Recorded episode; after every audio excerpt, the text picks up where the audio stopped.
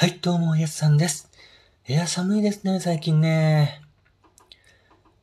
寒いっていうか、昨日までは結構暖かかったんですけどね。今日なんか寒い気がします。思わずトレーナーを取り出してね、来てしまいました。もう8月も中旬になりますもんね。いよいよ秋。秋には何か楽しいことが待っているといいなぁなんて思っています。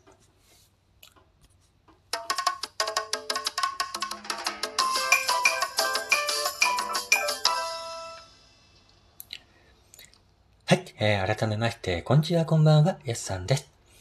えー、今日の話なんですけども、8日の日の話なんですが、えー、8日のね、夕方、岩手県盛岡市の魚町のアーケードでね、市内の子供たちが参加してちびっこさんさ踊りが行われたみたいです。夏の風物詩、盛岡三叉踊りは2年連続中止となってしまったんですが、えー、8日に行われましたちびっこ三叉は、子供たちに日頃の練習の成果を発表する場を提供したいと企画されたものです。子供たちはね、6月から2ヶ月間、週に2日、必死に練習を重ねてね、本当に頑張って練習を重ねてきました。盛岡市内の幼稚園、小学生、小学校の子供たち、合わせて54人、54人の子供たちが、えー、8日の夕方ですね、魚町のアーケード街を、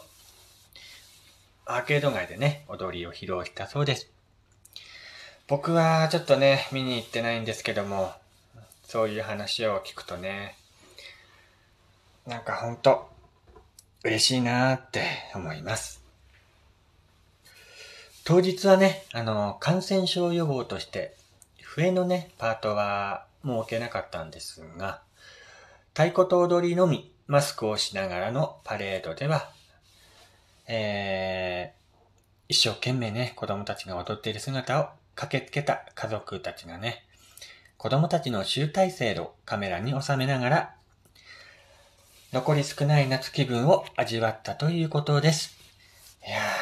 かね、でもこう言ってね、2年連続三叉踊りも中止になりまして、子供たちもね、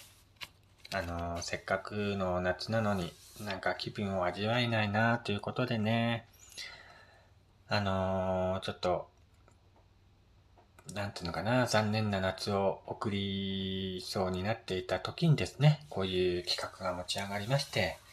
えー、子供たちがね、本当に三叉踊りのね、披露できたということは本当に嬉しいことだと思います。やっぱりね、前も言いましたけども、大人が感じる一年と子供が感じる一年というのは違うのでね、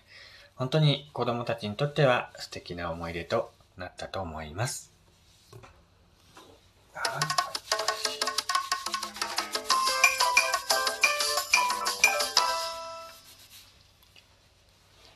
えー、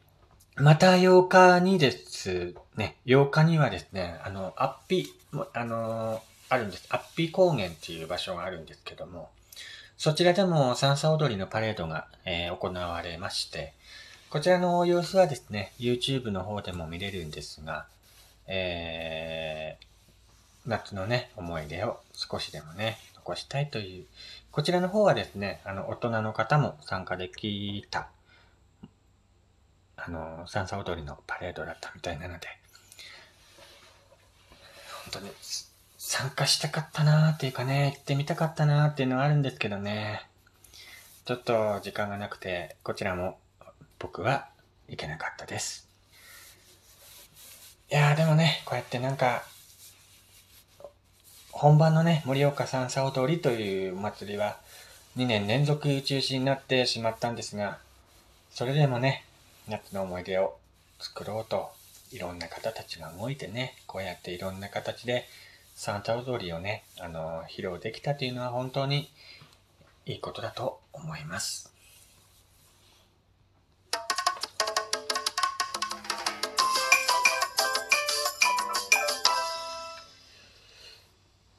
はい、コロナ、コロナね、来年はどうなってるんでしょうね。なんか、盛岡市内もまだまだコロナ感染者が増え続けている現状。いつになったら収まるのかななんてね、本当に思っております。えー、ワクチンもね、なんか始まってはいるんですけども、なかなか思うように進んでいないみたいですね。いやあの、個人的に思うんですけども、コロナっていうのは本当になくならないんじゃないかなって思うんですよ。やっぱり、インフルエンザと同じで、その時期になれば、あの、広まっていくものなんじゃないかな。これから先人間は一生ね、コロナとか、えっ、ー、と、付き合っていかなきゃいけないのかななんて思っています。えー、マスクするね、暮らしもちょっと息苦しくなってきてはいるんですがね。もう当たり前にマスクをしなきゃ外も歩けないというね、世の中にすっかり変わってしまったので、本当にね、うかつにマスクしないで外に出ると、どこにも入れないですからね。いやー、ほんとこれから先ね、ほんとマスクが当たり前になってくのかなって思ってはいます。まあ、そんなね、じょあのいろんな状況にせよね、あのー、本当人間って強いなって思います。